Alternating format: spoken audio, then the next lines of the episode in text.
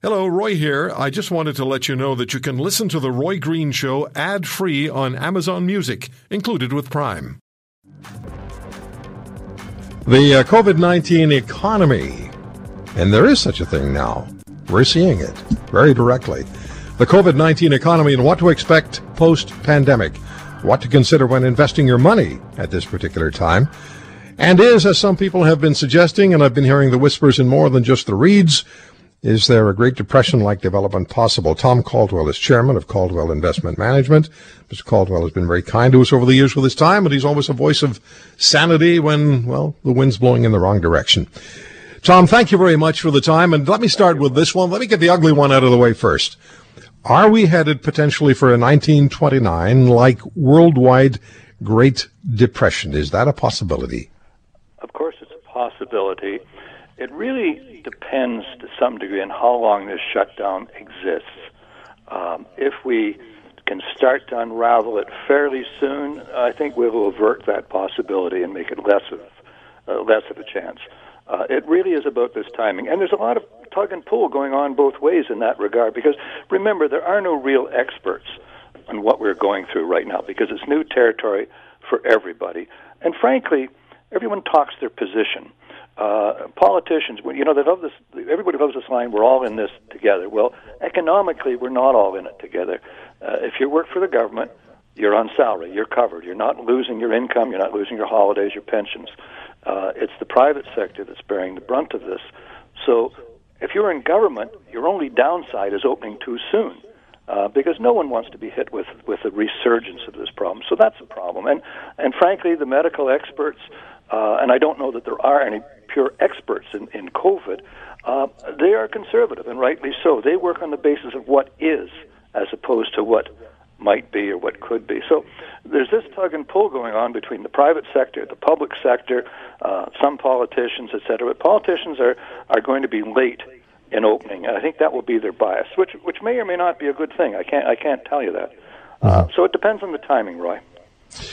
The markets, uh, I've been noticing, as many of us I'm sure have, that they've been in more positive territory recently, even in the face of 33 million jobless claims in the United States and 2 million Canadians losing their jobs in April alone.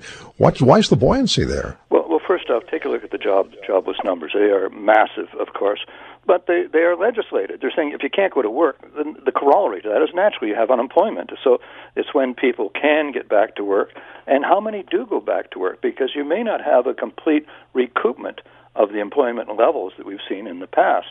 But markets reflect societal concerns. For example, we have switched from, oh my God, we're all going to die, to when do we come out of this? It looks like we got a handle on it.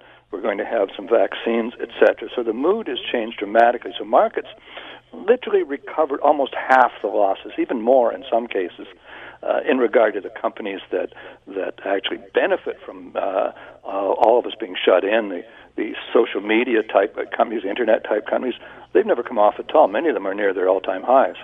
So it, it it started to bounce up because we've gone from from absolute panic to possibilities. And remember, markets are always looking to the future. You don't invest on the basis of what is, you invest on the basis of what will be or what can be. And people are taking a more positive view. Tom, how is the world and the Canadian trade reality changing or facing change? What might we expect to happen? The thing, the thing, you know, when you go through a crisis, personal or whatever, you tend to withdraw into your family or your your close friends. Uh, America did this after September 11th. You know, you're either with us or against us, type of thing. Uh, the the uh, I was with a, a large U.S. financial institution that was highly political many many years ago. Worked for the Canadian branch, and it was it, highly political. Incidents were used to do what we wanted to do anyway. Uh, if you wanted to get rid of Harry, if Harry made a small error, he was out the door. It was that type of thing, and I think we're in that kind of situation. Uh, the president, he's he's he's good in many areas for America, but one of his one of his focuses is China. Make no mistake about that. He's making lots of noises about that. That he's going to nail China. China's going to pay a cost for this thing. So America is going to pull its supply chains into America, which may well help the U.S. economy. You're going to have, uh, if you have to pay three dollars more for that T-shirt at Walmart, as long as it's made in America, you're going to buy it there. So you're going to see isolationism and protectionism at the macro level and, and at the government level, and this this can have can be detrimental um, to to uh, uh, to Canada and and to world trade because world trade opening raised more people out of poverty than than anything else in the history of mankind. It's been a wonderful experiment, if you will, and I think that's going to be reversed. So we are going to see isolationism. In the 20 seconds we have left, what's the one thing we cannot afford to do? I don't think, and, and again, I, I'm speaking purely economically, I don't think we can afford to have this shutdown last too long because there's going to be all kinds of ripple effects. There'll be books written about this. But isolationism, it will be one of them. Uh, it will be maybe the way we conduct ourselves. Uh, many companies are going to be more efficient coming out of this because all of a sudden they're discovering they don't need all these people downtown or or whatever. But I, I think if we leave the shutdown too long, if we're overly conservative, yeah. That can be a big, big, big problem, which we may As, have a, time, uh, a tough time covering. covering. As always, Tom, thank you so much for the time. I always appreciate speaking with you. Thanks. Thank you now. Bye bye. All the best. Tom Caldwell, Chairman of Caldwell Investment Management. If you want to hear more, subscribe to The Roy Green Show on Apple Podcasts, Google Podcasts, Spotify, Stitcher, or wherever you find your favorites. And if you like what you hear, leave us a review and tell a friend. I'm Roy Green. Have a great weekend.